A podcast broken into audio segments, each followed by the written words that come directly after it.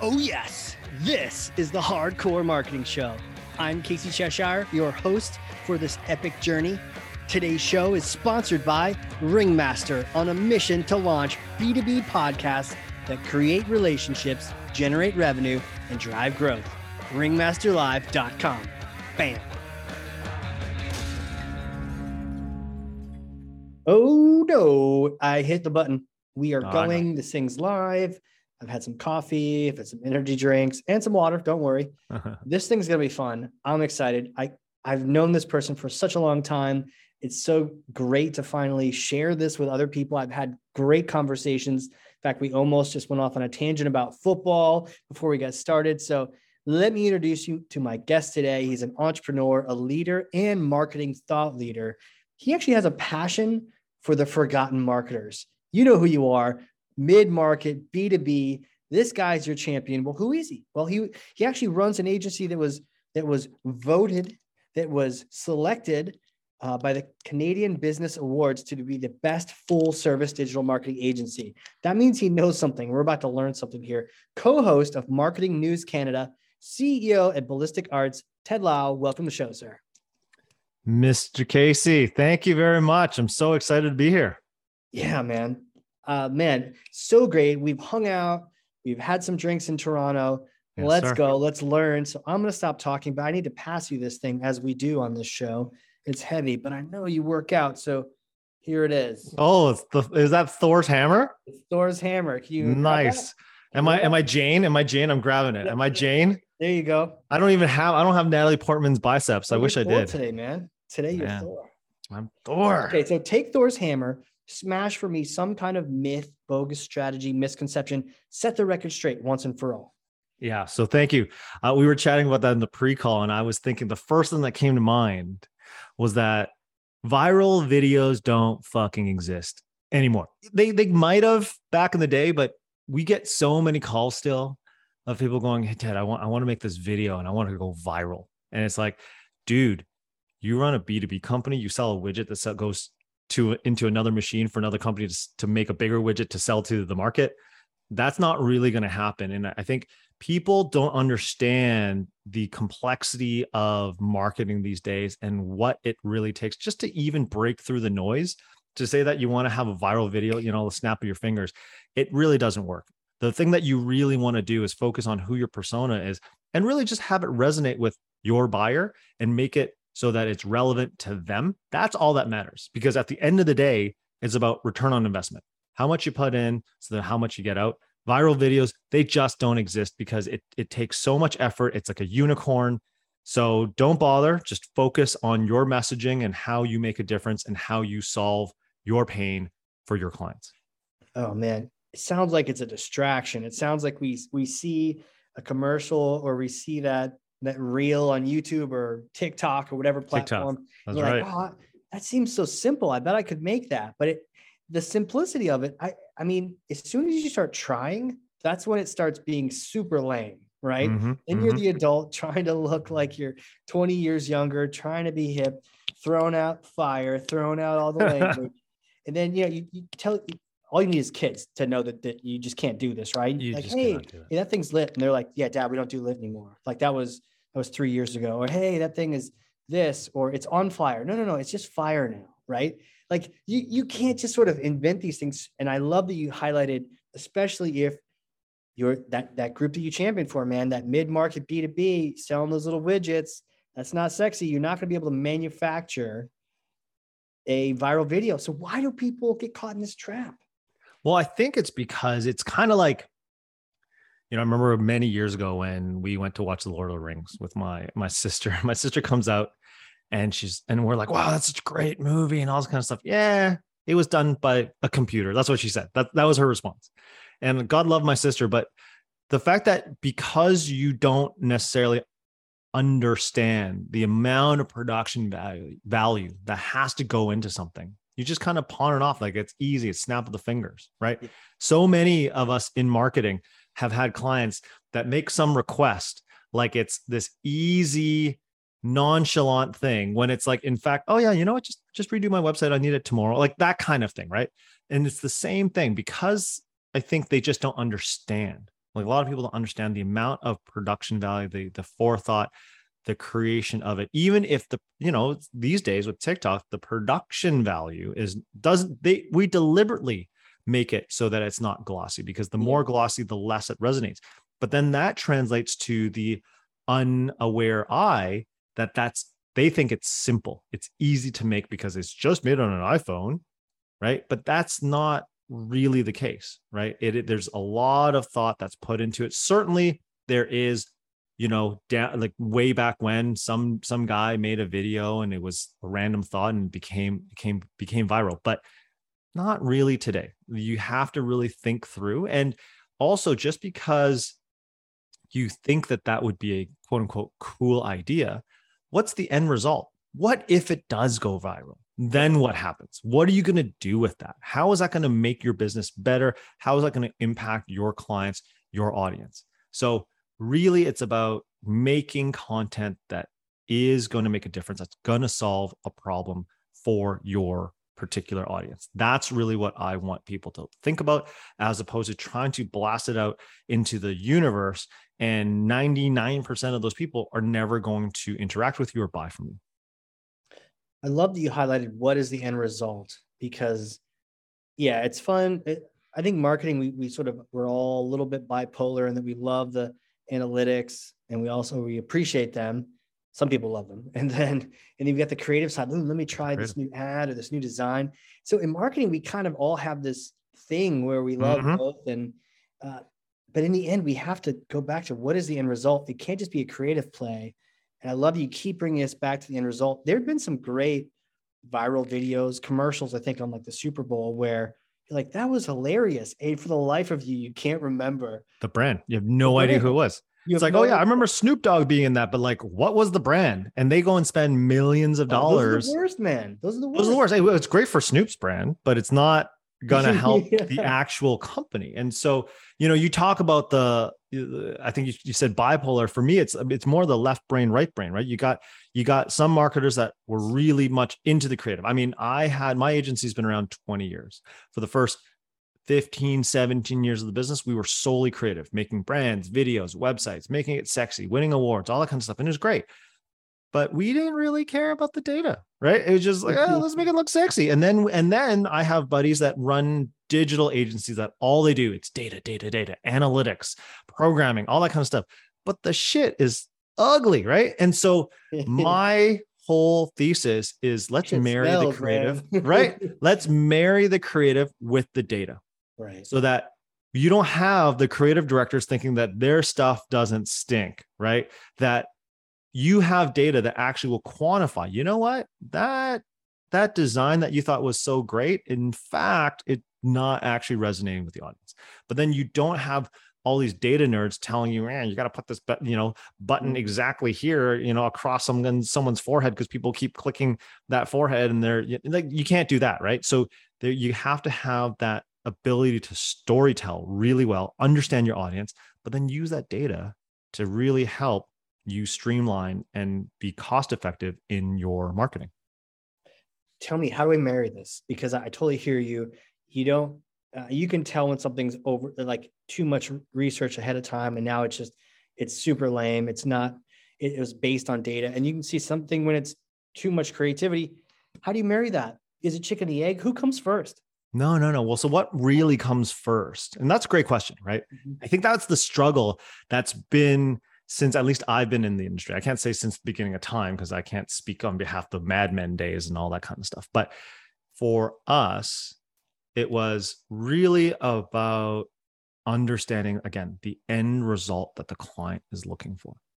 And you need both. You need creative and you need data because the data is the metrics that's going to track whether or not something's successful or not. And a lot of creatives, quite frankly, are a little bit scared. You know, egos are a little frail. I got this beautiful idea. It looks glossy, but if it misses the mark, their ego is going to get a little crushed.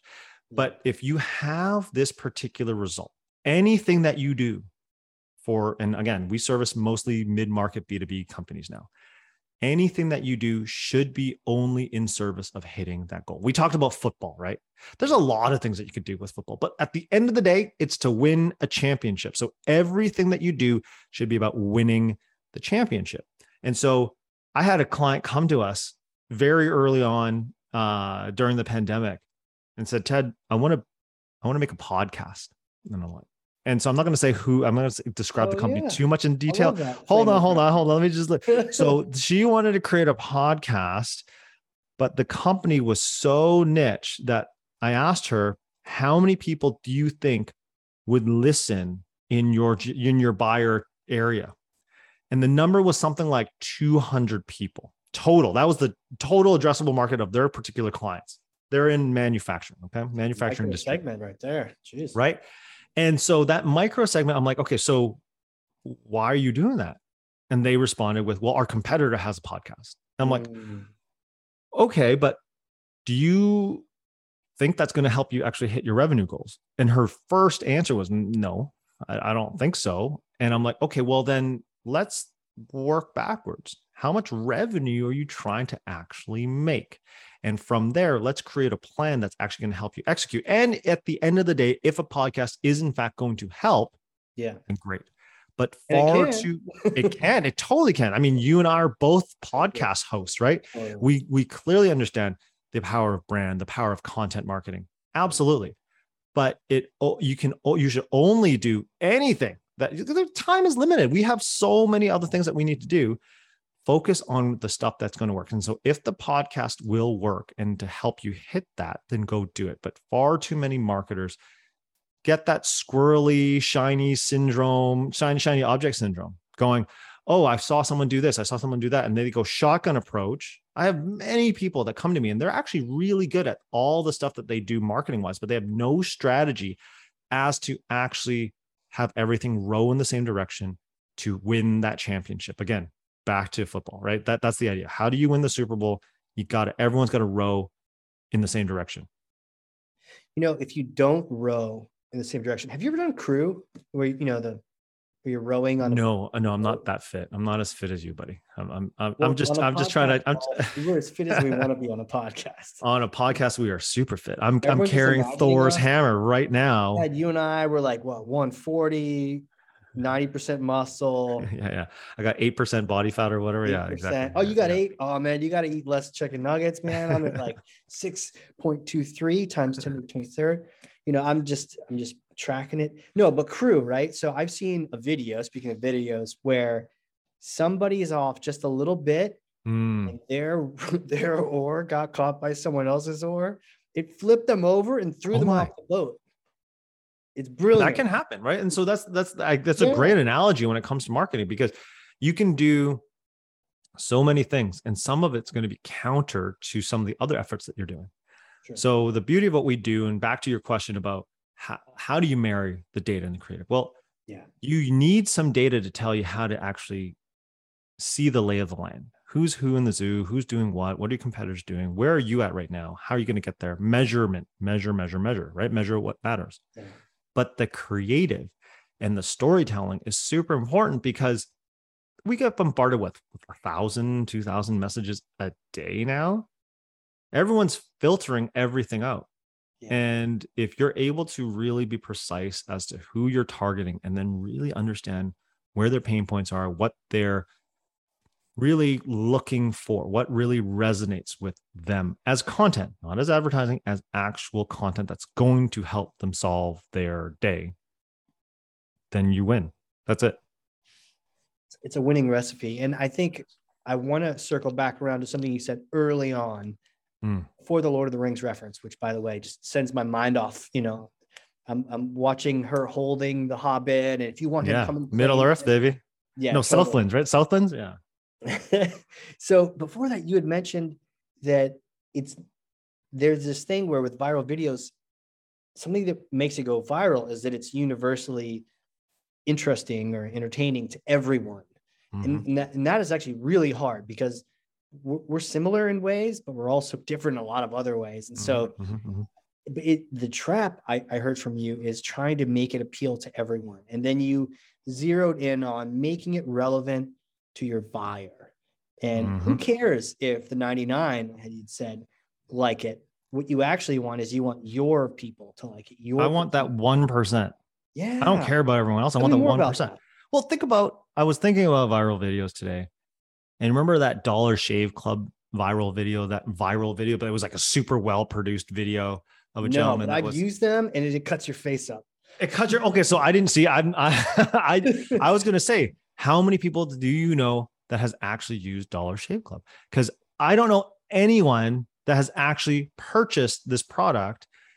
But there was a time there where I had many a client, and this is this is going back probably a decade, I think, where every client that came to me asked me, "Can we do a Dollar Shave Club type video?"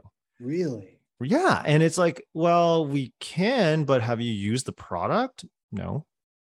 So then, what's the point, right? Like, you get what I'm saying? Are you a So- you just thought it was cool. You just thought it was cool, and so Maybe The- it was. It was. It was extremely cool. And I would rather go the way of Gary Vaynerchuk, right? Our guru in our market, right? in Gary our V. industry. Gary V. He is a Jets fan, so we can't give him that much love. Yeah. But, but he does talk about, you know, giving really good content, right? Having content that really works, that really resonates, and keep giving that, right? The jab, jab, jab, however many jabs, and then the right hook.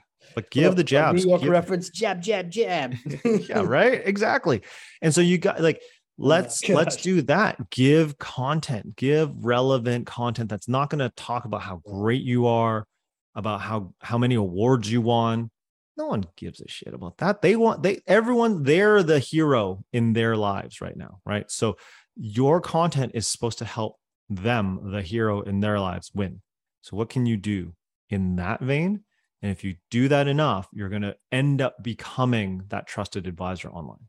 And then you win. I love that. Trusted advisor.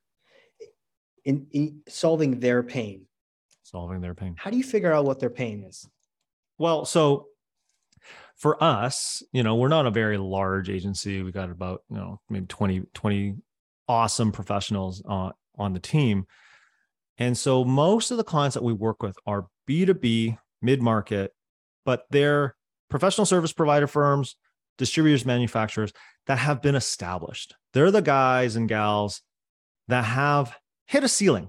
They they can't scale. It's either the owner or maybe a CRO or a biz dev person trying to shake hands, kiss babies, go to trade shows, networking events, but they haven't been able to really excel at all on digital marketing.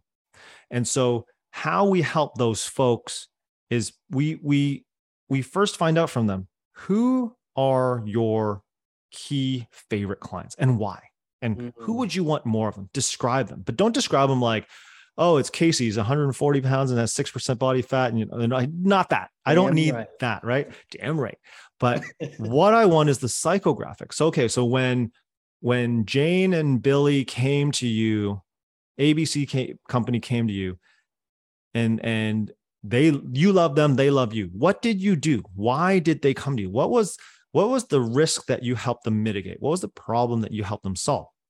And sometimes a lot of our clients come to us and going, we're the best at this because we're really good at, you know, I was talking to an HR consultant. They were like, oh, yeah, we're really good at recruitment and we're really good at, at creating structure and growth for, for companies internally. Okay, that's great. Let's turn it on its head. Let's look at it from a pain standpoint, right? We use words like worried, frustrated, concerned, upset. And so if they didn't use you for being an, you know, you're an HR consultant, what would what would they be upset about? What are they concerned about? Well, they'd probably be concerned that they're wasting a lot of time, energy, and money hiring the wrong people, having the wrong people in the wrong seat. And that's costly, that's headache, that's time, that's reputation. So we ask them to help us understand how they've gotten to where they have with their clients. And then we flip the messaging on its head to talk about pain points. And then from there, we test messaging. We're not always right. The clients sometimes aren't, aren't always right. So we'll test like three or four different use cases. We'll put it out there, A B test, and then see what comes back. Almost like a voting machine. Let's see It's- what happens. It's the best. I mean, we we do there. it, we do it ourselves. Like right now, my tagline at ballisticarts.com was written by an AI. We have three of them right now, and we're testing it. Our brand at Ballistic Arts, you know, the, I don't know if this is video or not, or maybe it's just Yeah, audio, but audio. Yeah. It's video. Okay. So you see this background. And I was telling you earlier that this background was actually, this brand was something that my team came to me and said, Ted, our brand, which was not this current brand, an older brand that we had when you and I, Casey, met in Toronto. It was an older brand that I love. They're like, ah, it's old. Like, you know, I'm the old guy in the agency, right? Ah, it's old, dad. Like, no, we don't want that. Okay. So, all right. So let's, let's, I said, let's just, let's just test it. Let's test it out there. Did so they gave me, like, but this old brand is lit. Did you say? I this lit, right? It's so dope. it's so dope. And so, It's so, dope. it's so dope. And so they decided to create three or four other brands. We tested out there in the marketplace, right? Mm. Right. Spent a few bucks on Sure. just seeing how many click throughs and all that kind of stuff. And lo and behold, this is the brand that came out. And and you're not the first to tell me how awesome and how how great this brand looks like. I don't solicit it. People just hop on the wow, that's awesome. Right, I have. I many said peop- that like three seconds into it. I'm like, dude, that background. And for those listening, his background has this like explosion of color, like you're doing one of those fun color runs, and you just have these like exploding colors all over this 20 years um, emblem in the back, and just it looks great. So if, if you didn't know, like we we have these shows on YouTube as well, so you can see the full video on YouTube. Eventually, Spotify will probably carry video for us. Mhm. But yeah, go check it out because it's just this amazing thing. And, and as soon as Ted got on, I was like, dude, I'll, and I'd seen it before and I couldn't help myself. I was like, I love that. and that's that's the beauty of the test because we maybe had like a thousand or two thousand people visit the the various landing pages Yeah. and with that data this was overwhelmingly the favorite and now whenever a hop on calls just people will unsolicit it's unsolicited feedback it's like this is awesome i love your background it's a great way to start a conversation Yeah, that's absolutely right. Great way. It's that it's not, oh, hey, nice, nice, meet- nice to meet you. Hey, man, love that background. Hey, thanks. yeah and then let me tell you about the a b testing and what we did and da da da, da and our We- brand Yeah, and- we're using our own technology and our own strategy. exactly awesome. exactly Dude, where do you go to learn? I know obviously you're you're learning from doing, but do you have any books you've been reading lately or any sources or podcasts that you love to just consume and yeah man from? so continuous improvement is one of the core values at ballistic arts. So i listen to a ton of different things. I read a ton of things. And i leverage both fiction and nonfiction. So you know obviously got to plug the podcast marketing news canada. We're the number one podcast in marketing advertising communications in in canada the great north. Hell yeah. and i also i love Can you swear Ro- on that podcast, by the way? So you, as my guest, can swear, but whenever Ted says "fuck" or "shit" or whatever, the the producers will beat me out. so so I don't. Apparently, I do swear, and then they beat me out. But the guests can do whatever they want. do they dub eh, it in French as well?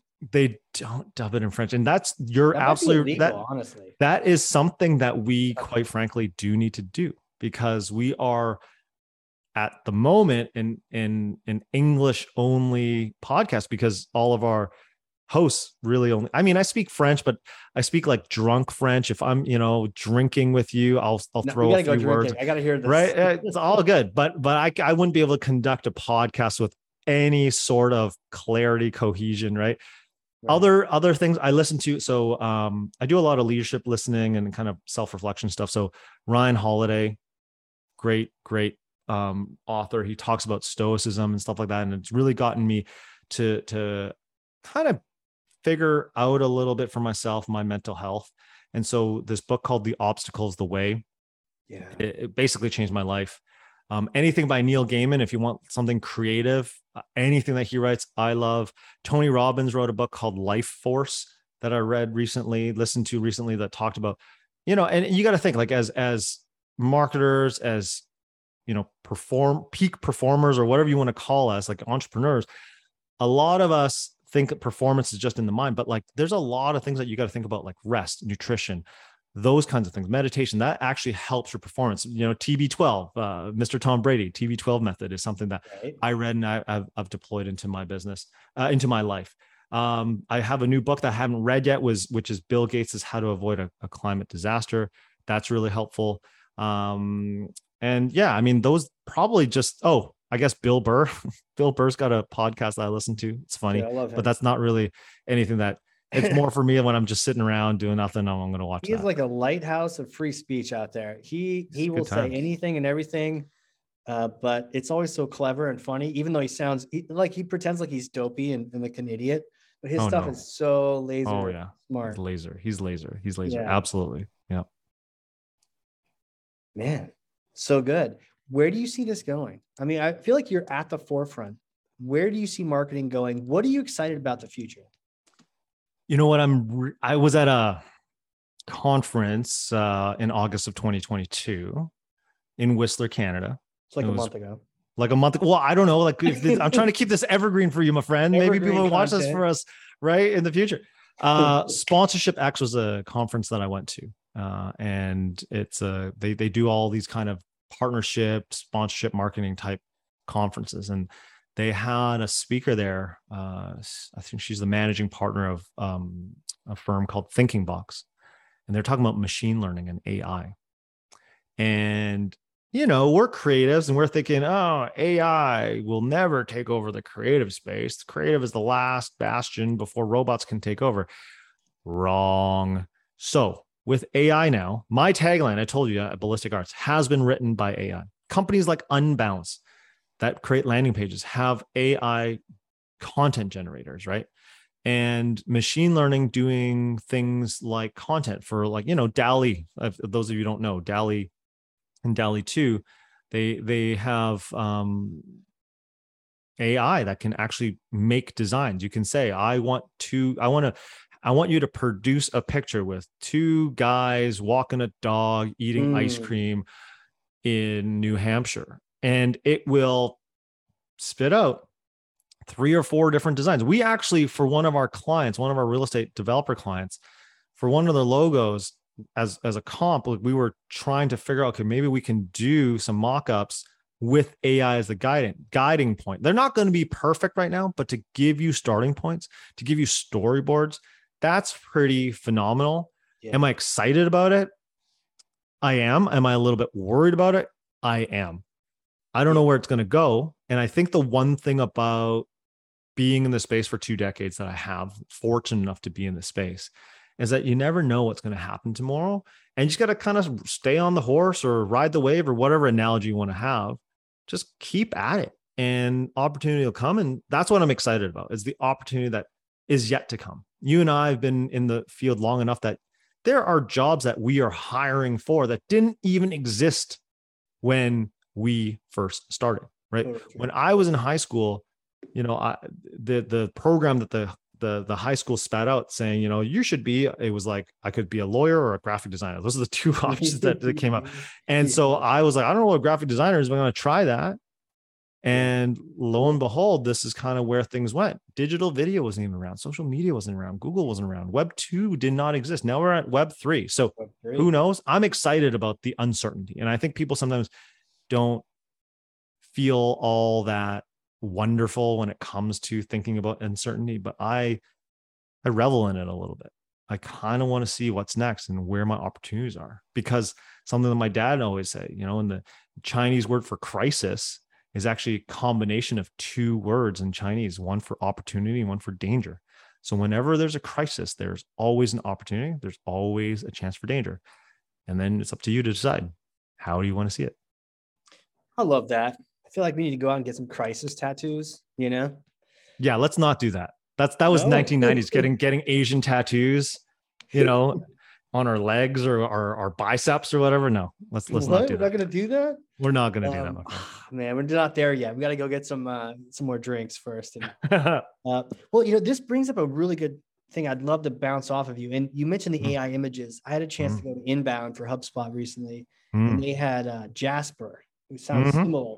Um, and, and I'll get to the their main product in a second, but the side product they have was that image creation. And I think the thing that was fun for us was I was like, oh, okay, uh, give me a man recording a podcast. And then there's these filters of what kind of style do you want? Do you want it in like, you know, sketch? Do you want a yeah, paint? Art Deco. Yeah, for sure. Right. Yeah. And then we selected watercolor and like no shit, a watercolor painting of a guy of like three different versions of a guy recording a podcast into a microphone, like got created on the spot. And I was like, do you have like someone in backstage like creating this real quick? Just like yeah, like a like a mad magician going crazy. It's it's Yeah. nuts.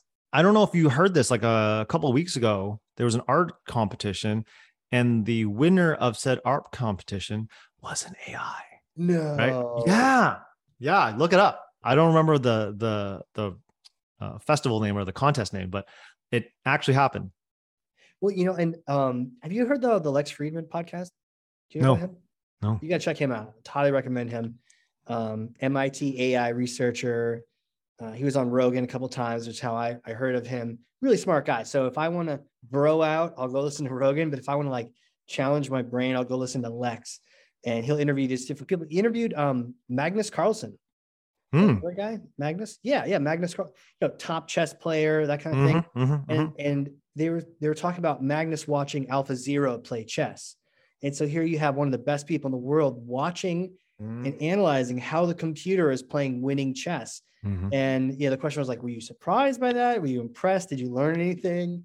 And one of the things that he said was he was surprised by um, AI's ability or its willingness to sacrifice a piece. And how, as a human, there was this emotional thing where if I'm going to sacrifice mm-hmm. a pawn or, or knights or something, mm-hmm. I'd like to at least get the position now or soon, or get get a get my own piece from you within three moves or so. But mm. he was playing this like 4D chess and it would sacrifice this piece. You would never sacrifice so that, you know, 20 turns later, you were set up for failure. And it was like, it was very impressive how I was able to do that. Um, so yeah, I, I'm, I'm with you. It's exciting seeing where all this is going. But Jasper, right? They're pitching us, they're showing us it, it will write your blog post for you using AI, right? You tell it.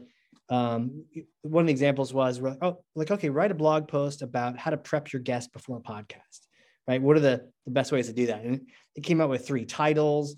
Oh, the seven ways to prepare your guest to interview on a podcast, right? And then intro paragraph, boom, intro paragraph out of nowhere. And then create a list. You create a list of seven things. Now, did it scrape a million other places? Did it scrape your competitors? Um, they do have a plagiarism button, but I will say the plagiarism button didn't work on the demo. So I don't, don't know. But, is this live? Is this in market yet, Jasper? Yeah, yeah, Jasper. Oh, but man. here's my thought, right? Is if you're just creating a blog post to create a blog post, then that's exactly how you do it. But for me, if I'm trying to teach people how to really do, in this case, podcasting, right? Mm. What what do I think are the, the seven best ways? What what do I think is most important to teach you about how to prepare a guest for a podcast. There's like real knowledge, and then there's this fake shit that makes a really good blog post to get you good yeah. SEO. Yeah, that's right. So in my mind, I wanted to bounce this off you. Here's the question: like, is it what what sh- what should people do? You know, should they hold out for real thought leadership? Should they fake the shit out of it? But it looks like a great blog post. It was so easy, man. In like four or five clicks, we picked this whole blog post, mm. 750,000 words and we invented none of it, right? Or you actually figured out the damn right thing to do and you write it. Like, wh- where do you sit on that that spectrum? Oh hell, man, I I'm a little bit of both, quite frankly, yeah. because from an SEO standpoint, a content strategy standpoint, hell, like if I can if I can save my clients a whole bunch of headache, time, and money by yeah. having AI just spit out 750 words in an instant, and I just got a copy out of that all day long. However, now this this is just you know one guy who's not an AI, at least for as far as I can tell, saying this that you know passion and experience does provide a difference. You know, and AI is simply an aggregator, from what I understand. Right, it's an algo that takes all the data, crunches it, and then spits it out in something that you can comprehend. And at the end of the day, I think experience, empathy, inspiration, motivation, those kinds of human traits, the AI hasn't done yet. I don't know. We'll see. I mean, Sophie was pretty terrifying when you saw her talk to Tony Robbins or what robot. Yeah, right. That has a she she has a citizenship in Hong Kong or something like that. And oh, it's like out of here. Yeah, I think so. I think that's where her citizenship is. But either way, it's like the stuff that she responded with, you're like, oh, I don't know, man. Like for me, I would, the experience and the thought leadership is more when you're doing stuff like this, right? Like, eh, yeah. you know, you and I talking about our experiences, what we're doing, doing the TED Talks, going to the forums, all those kind of stuff. Yeah, writing a book too. But I mean, authors have ghostwriters. Why not have an AI ghostwrite for you? And then you can pick and choose because you still, it's not like the AI is telling you what to do. You're telling the AI what to do. And then you can curate whether or not you want to make that as part of your content strategy or not. That's up to you. But I think it makes it a whole lot easier. And that's that's what I'm looking forward to. Yeah, I think I would be happy if you can feed it some, or I don't, I don't know. Like, I guess I'm sitting in a place of like, I want to be a thought leader. I'm going to write a book on how to do B2B podcast interviews. Like, I'm going to mm-hmm. curate mm-hmm. this thing, but mm-hmm. technically, mm-hmm. it's it's scraping it. So I think as long as you build in some steps to own it or to, I don't know. I think you'd also put in your own flavor, right? Like Ch- Casey has Casey's style, right? Ted has Ted's style, and and and that's what people will still resonate with. Right. Right. If you're going to make something, though, there's a mm-hmm. box where you can tell it what kind of voice to write in. Professional, silly. I put I put flirty. I was like, what's going to come out if I put? And what happened? It was a little bit more fun and less formal. It wasn't like, hey, hey big boy trying to prep your podcast guest? No it was like oh are you trying to prep my so it was, it was like just upbeat. I think probably find a synonym that it understood. Yeah and you know what? I think that there there's nothing wrong with that. You you know they they if they're able to do that great. And i i still think that you know a lot of us are not authors. If this gives us a leg up to then give back and contribute to the society the greater society i mean yeah why not? There's so many people that have great ideas that aren't able to execute for whatever reason. If this yeah. gives them that leg up that they can finally write that book, yeah, do it. You know, apparently there's a fiction writer that's written the book almost entirely using this program, like a fiction book. Well, I, I'd be, I, I wouldn't be surprised at this point. Wouldn't it be funny if you just wrote an entire B2B book using the system? Why not? Why not? I mean, give it a shot, give it a whirl. Who knows, right? At the end, but now then if you're using Jasper, which is technically owned by HubSpot, and then you're generating that that content, who owns that IP? Right. So then you, I mean, I don't know. I I don't know. I, don't, I actually don't know the answer to that. I'm, I'm, that's above my pay grade. Yeah, same, same. Well, dude, I've known you for a bit. Next yeah. question, I want to shift a little bit. Uh, I've mm-hmm. learned so much from you. I'd love to learn a little bit more about you. Yeah. Tell me, like, who are you? Who are you? Who is Ted? Can you take me back in time, like many moons ago, little Ted? Did you always know you're going to be an entrepreneur, absolute ass kicker? Like, what's the deal? No, man. So great question. I actually, funny enough, was hosting a podcast for Marketing News Canada, and it was with um, Sina by Yaskalen. Hopefully, I didn't mispronounce her name. Uh, she's the head of partnership in Asians in advertising. And she was asking me, she actually, as my guest, asked me, How did you get to where you are? Because there is a ceiling, at least that they're saying in advertising, where a lot of AAPI professionals are hitting. They're not in leadership roles as much as they should be based on stats. And so she asked me this this question. She's like, "Did you always know you're going to run your show, your own business?" And and you know did you have did you do it because you know it was tough to get into corporate to the corporate world? And my answer was absolutely not. I never wanted to work for somebody. I grew up in a family where my parents were both immigrants.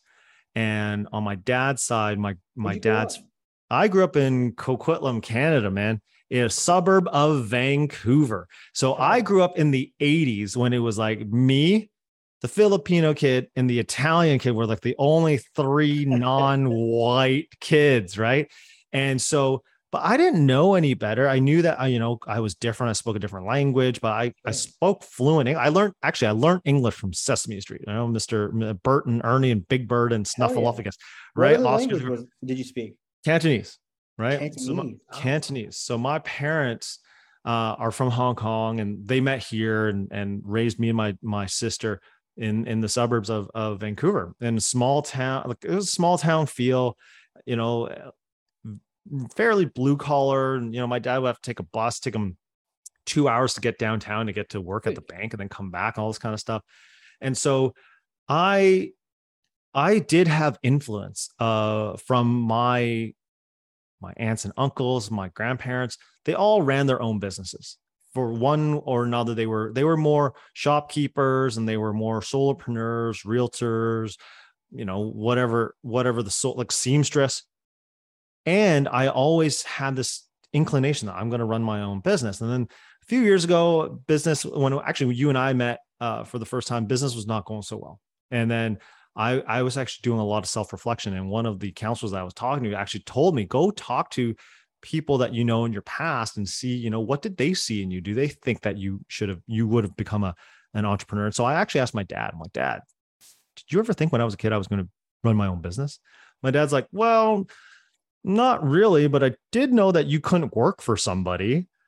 And I'm like, So it was either run my own business or be homeless. And he's like, Pretty much. Right. And so my whole thing was very much, I needed, right. I needed to take charge. I needed, I needed to call my own shots. Yeah. And that's the beauty of running my own business. And so I, I, you know, like all Asian kids went, did, did university and all this kind of stuff, college and, and my, my parents being, you know, of Chinese descent, it was very much this thing, this pride that like you pay for your kids' schooling. Mm. The only, th- and so my whole life, I thought, you know, my schooling is going to pay for, I can do whatever I want. And, and so I want to go to art school.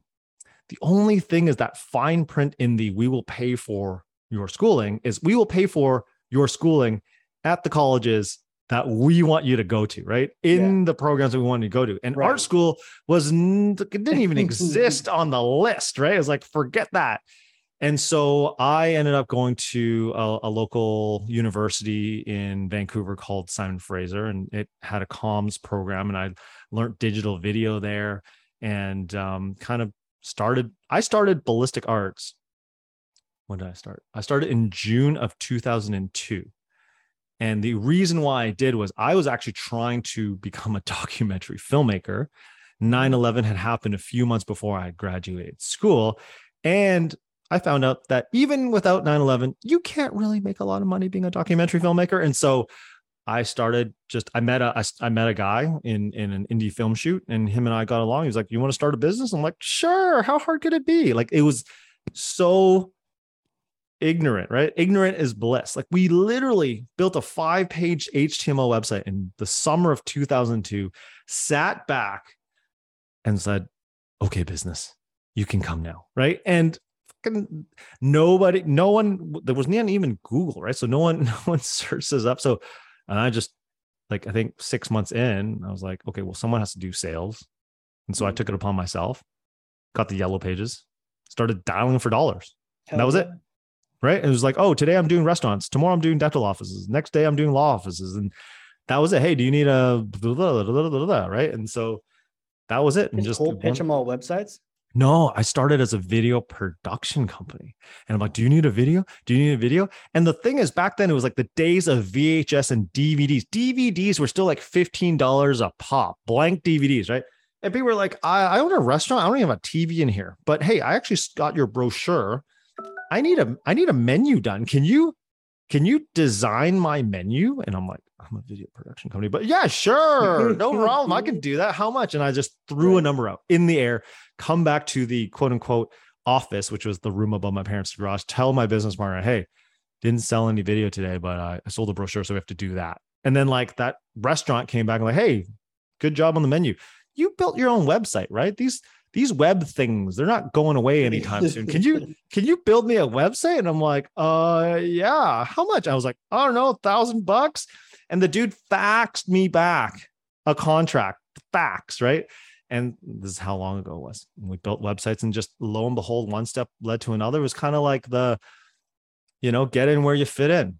Yeah. you know we we were just trying to find a marketplace that would buy our services. And really that's kind of how things started and and still to this day a lot of the times i have the marge simpson philosophy. There's an episode where homer loses his job and mm. the whole family have to pitch in and get jobs.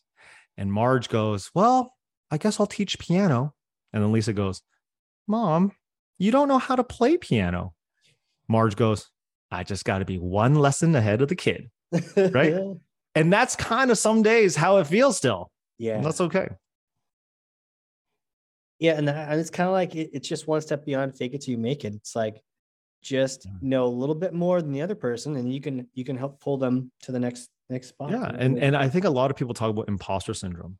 And I mean, maybe it's just I'm too uh too too naive, too uh too daft to to realize that I have imposter syndrome because like quite frankly, a lot of times most people don't know what the hell they're doing anyway. So just pretend like you do and go for it and see what happens. Yeah. Love that one. Uh, well, I have a hypothetical question for you next. All right, all right. A hypothetical. Yeah. I'm not really sure what that means, but uh, let me ask you this question. All right. so, I may or may not have a time machine here in New Hampshire, and let's say you come visit, right? On DeLorean? What's that? Yeah. the DeLorean. Uh, well, no, it's a little different. It's a different shape, but it's It's a different. shape. in my backyard, covered in a tarp. Nice. It's in a Jeep Wrangler. Let's be let's be let's be clear. So uh so you come use this thing, we get some lobster, some beer, and you, and it's a particular kind of time machine though. It goes back in time and you get to meet yourself a few days after graduating from school. Oh, and you're you're like that version of you. You get to meet that version of you, that younger, younger Ted. What that do you brash, that? that brash, yeah, handsome dude. brash What do I say to myself? I mean, kind of recommendations, advice, things would you say? you know what? I don't think I'd say a thing. Yeah. And the reason why is my life's pretty damn good. And I went through a lot of trials and tribulations, as my mentor would say.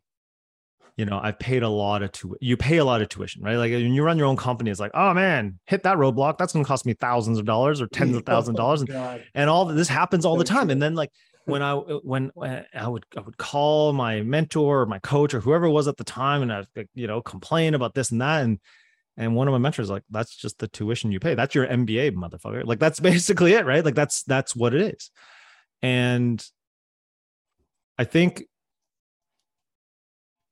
I think I just had to go through it all. And and as much as there were certain moments, especially over the you know last five years or so, where many things that I was like, I wish that never happened. It needed to happen for me to get to where I am today. And so, I mean, even if I gave that advice, what if it was too premature and I, I, I gave that advice and then I don't actually go through those lessons? I think in life there are lessons that you have to learn and and and the tri- the the trials, the the fire that you have to walk through are what make your character. And I have a friend who he's a bit older than me. He he's run an agency probably five years ahead of me. So he's been in business 25, 26 years.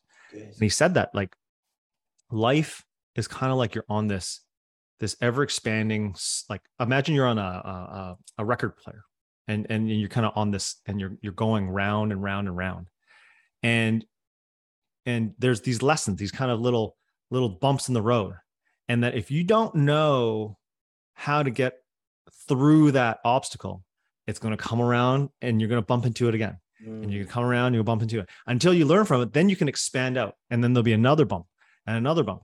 And I've always thought about that is like because a lot of the issues that at least I've experienced, I don't know about your listeners, the, a lot of times that I get where I get stopped are similar things. They're not actually that different. It's because anywhere I go, I'm the person that's the only constant. And so how I react, how I see a particular situation, that's on me. And so it's about me learning from that particular situation. And if I can, and I do, then I grow for it. I grow out of that. And I don't think I would go back in time and give myself a whole lot of advice because I think I needed to learn those things and, and it shaped who I am today. Man, you are a legend, and you're also the first person. I believe you're the first person who would not say a single thing. I just was imagining younger Ted just being like, "All right, old man, what do you got for me?" And you're like, "Nothing." You'll Yeah. Walk it, bitch. Walk it. Right. Cause it's, it's, at, I think had you asked me maybe three years ago, there's tons of stuff I'd say. Like, but oh, now man, that watch I've out for this, watch out for that. Yeah. Yeah. And I don't now I'm like, well, think about it. Like as parents, you can't tell your kids to not do this and do not do that. And da, da, da, da, da. the helicopter parent Yeah. I want my kid to scrape her knee. I want my kid to learn from th- this, right? Obviously, I don't want the te- the really terrible things in life to happen. And there are things that, you know, just rites of passage. Have you have you taught them to ride a bike yet? Oh, she's she, she's turning 13, so she knows 13? how to ride. Okay, yeah, yeah. She knows she knows how to boss me around and all that kind of stuff. And download the apps and all. No, she's not yelling. She's very polite. She's a very, very polite, cordial, uh, young woman now, I guess. And uh, it's it's I'm very proud of her. It's just um, you know she's got her lessons to learn, and I'm going to be there to support her. But I ain't gonna I'll I'll be there for her. I'm, I'm not going to walk through the door for her. I'm going to be there for her to walk through the door herself. I remember when teaching my son how to ride the bike. Uh, I specifically had this moment because for a while I was holding the back, running behind it, right? and flip flops, looked ridiculous. Uh, but like holding on and running with him as he's pedaling. And I remember being like, okay, he's only going to get as good as you letting go. Um, mm-hmm. Um, but if you let go, the percentage of him crashing is pretty high. high. you know, but like, but if you, and if even keep, and actually, there's a couple times where me holding on was actually throwing him off balance. Yeah. And so not only was I preventing him from growing, but I was actually, actually making it worse for mm-hmm. him. I remember him being like, "Okay, you let go, Dad," because like you're kind of screwing this up. And I was like, "I gotta let go of this thing." And I just remember that moment being like, like, "Oh, that's a great moment." That's yeah. a great moment dude, how can people connect with you? They want to they want to do some work with the best agency in Canada. What, all the things. How can they connect you with you? What kind of well, for one, best agency in North America, my friend. So we we we have presence all over. So yes, we won awards in Canada, and we're we're we have we have a lot of a lot of uh, clients along the West Coast, right? Uh, the best coast, as we call it. And uh, so ballisticarts.com best way to get a hold of us. You can check out Marketing News Canada, marketingnewscanada.com, if you want to listen to some of the world's greatest marketing minds. And you can check me out on LinkedIn, Ted Lau. There's really, I think, only one. I think the, I've, I've tried to Google Ted Lau, and I think there's a doctor, eh, obviously, somewhere in the States. and there's a photographer, funny enough, in Hong Kong. He actually, you know, him and I go neck and neck on Google when I do a Google search. So I'm not the the awesome photographer. I'm I'm the small business guy. Something tells me you've got the chops more than the doctor or the photographer to dominate that SEO game. I might, I might, uh, but I really, I, I think it's a little too self-serving if all I'm doing is spending time SEOing myself. So I beat these two guys. So I've kind of left it but I probably might have a few more chops. Maybe when the book comes out, it's a hobby, you know? Like, let me see. Yeah, maybe, maybe, maybe, maybe, I'll get my AI to do it. Maybe I'll get my AI. yes, you can have a bunch of blogs on your on your uh, site you didn't write. Yeah, cool. exactly, man. Awesome, dude. Well, thank you so much for coming on here, dude. I've learned a ton. I've had so much fun. This is one of those podcasts where I not only have I learned, but I man, I haven't laughed as much in in a long time. So thank you for just being chill and teaching me a bunch of stuff and reminding me about what's important. Namaste, my friend. I mean, really great to reconnect. And, you know, all the best to you and your listeners at the Hard Corps Marketing Podcast. Hell yeah. We have to clip that, turn it into like the intro. Uh, intro, uh, baby. Intro. Okay. Now, can you say Hard Corps marketing like, like, like you mean it? Hard Corps marketing. Nice. Nice. Well, there it is. So man, if you if you listen to this and you learned something or you laughed as much as I did, share this episode with someone else. That's thought leadership. One person, nine people, 3,004 people, whatever. Get this good, important information to other people's hands. Reach out to Ted, not the doctor, not the photographer, but the absolute badass that I just had a chance to interview. Ted, thank you so much for being on here. Thank you, Casey. All the best, everybody. Be well. All right, everyone. This has been the Hard Corps Marketing Show. We will catch you all next time.